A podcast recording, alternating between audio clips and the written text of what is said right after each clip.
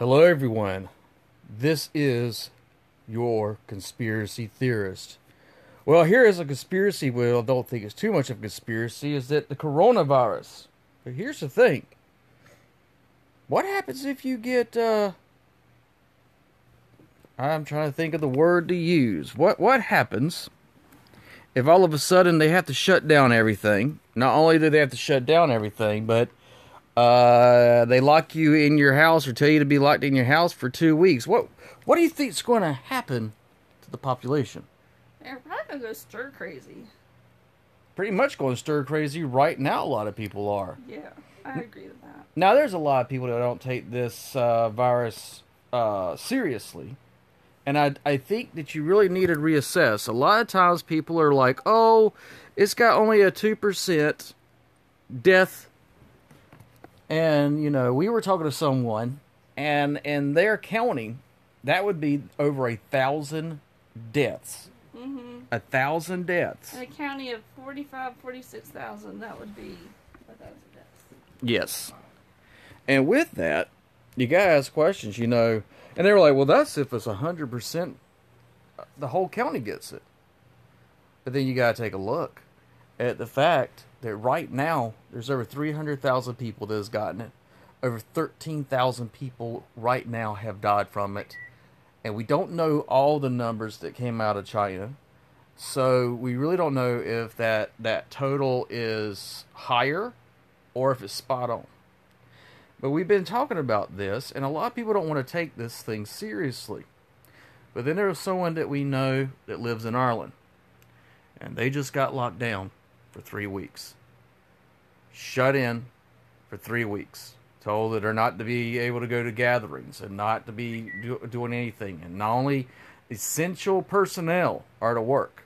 Now, when I shared something like this on this same forum that I got, uh, a friend was sharing, the information what's happening to him, I got attacked. Conspiracy theorists, fear porn, and I was like, I'm just telling you that if it happens, it's going to be a two week thing. If they do, if they do end up shutting down things for two weeks, make sure you got food. And I, I couldn't believe that me telling people to buy themselves food, I'm not telling them to go out and buy every friggin' hand sanitizer that they could finally find and buy and sell it on the black market and toilet paper and sell it by the sheets for a dollar a piece. You know, especially if they get that two ply. Um, but to at least have food and water and, and not take this lightly. In times like this, you know, if you don't have the food and you can't get to the food, what happens? You starve. Or you go out, you vandalize, you steal, you kill, and and that doesn't help anybody, not even yourself. Is there anything you want to share? I don't think so. I think you've really covered it. Um, I think it is best to just keep some extra food in the house because y- you never know when it's going to be a rainy day Yes. or a really sick day. And and the thing is is that, you know, a lot of people are not taking this seriously. And this is something that, that I'm I'm seeing on social media, I'm seeing in the news. Uh, I mean, you've got uh, people from WWE, wrestlers, and uh, people in movies saying, "Hey guys, we all got to do our part. Just stay home. If you don't have to get out, stay home." Now we have family members that are doctors and also nurses and uh, technicians, and we know they have to go to work. But at least when they go, they're wearing a mask and gloves to protect themselves, even helping out the people that are sick. This is something that has not ever been in the human population. In bats, yes, but never in the human population. So this is something to jump species. This is totally new. You couldn't go. I've heard people say, "Oh, I got the flu shot. I'm fine." Really?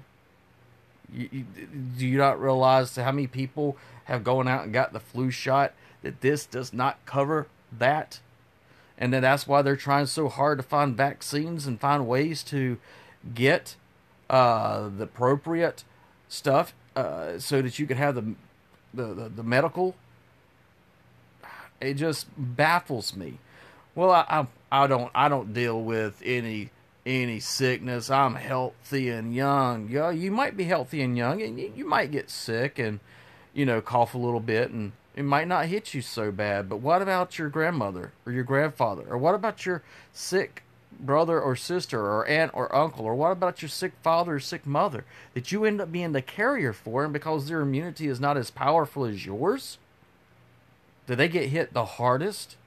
And Lord forbid, they die from it. I don't know why people think that it should be taken serious. Someone else I know that lives in Texas said, well, they're closing down Dallas. We'll probably be next. And they live in Houston. And I'm going, and he's, he acts surprised. Well, I don't know what to do. And he makes all these excuses. And I'm going, why are you making excuses? Why are you upset? Okay, I get it. The almighty dollar, you know, you're you're not going to be able to buy you every little knit knack thing out there that you want to. You're going to have to probably tighten the belt a little bit and not splurge on your money and actually put it to good use and make it go towards food and not towards entertainment. I mean, it's food for thought. Don't take this lightly. Please don't take it lightly don't consider this some type of conspiracy theory because this information is being given to you. These places could happen. Things could happen where all of a sudden the truck drivers can't get out there and do their shipments because they're sick or the roads are pretty much shut down. Take a look at Italy right now. Look at them not taking this seriously.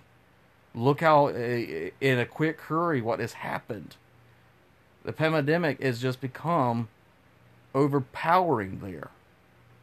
And the whole Europe is feeling it. Because you're in America, you think that this is going to touch you? Please, please wake up and don't think that way. Think about others. Think about yourself. Think about your loved ones. Think about someone else instead of your own mm-hmm. pride. As always, pay attention to your surroundings. You never know what lies around the corner.